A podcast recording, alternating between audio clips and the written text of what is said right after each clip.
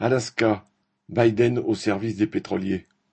Lundi treize mars, Biden, le président des États-Unis, a annoncé qu'il autorisait la société ConocoPhillips à pratiquer des forages pétroliers sur les terres vierges et théoriquement protégées d'Alaska.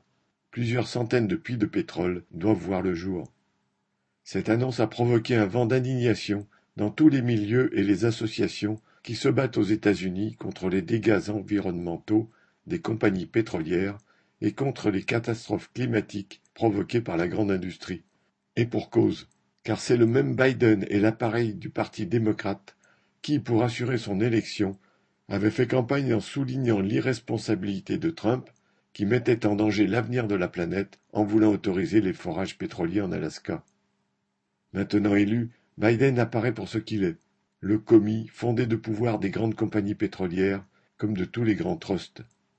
La compagnie ConocoPhillips, à laquelle il vient d'offrir ce cadeau désastreux pour la planète, est un des premiers responsables des dégâts environnementaux dans le monde.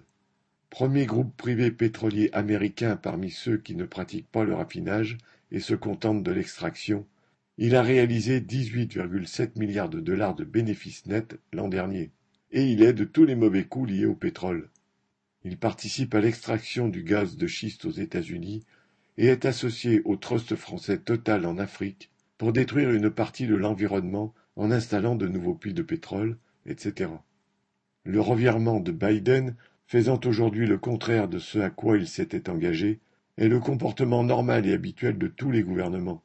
Macron, un autre prétendu défenseur de la planète face au danger du dérèglement climatique, vient de faire sa tournée en Afrique, et tout particulièrement en Ouganda, en tant que représentant de commerce de Total, pour l'appuyer dans ses affaires, incluant l'expropriation de milliers de paysans. La soumission de Biden, de Macron et de tous les autres aux folies irresponsables des grands trusts précipite l'humanité entière vers la catastrophe. Paul Sorel.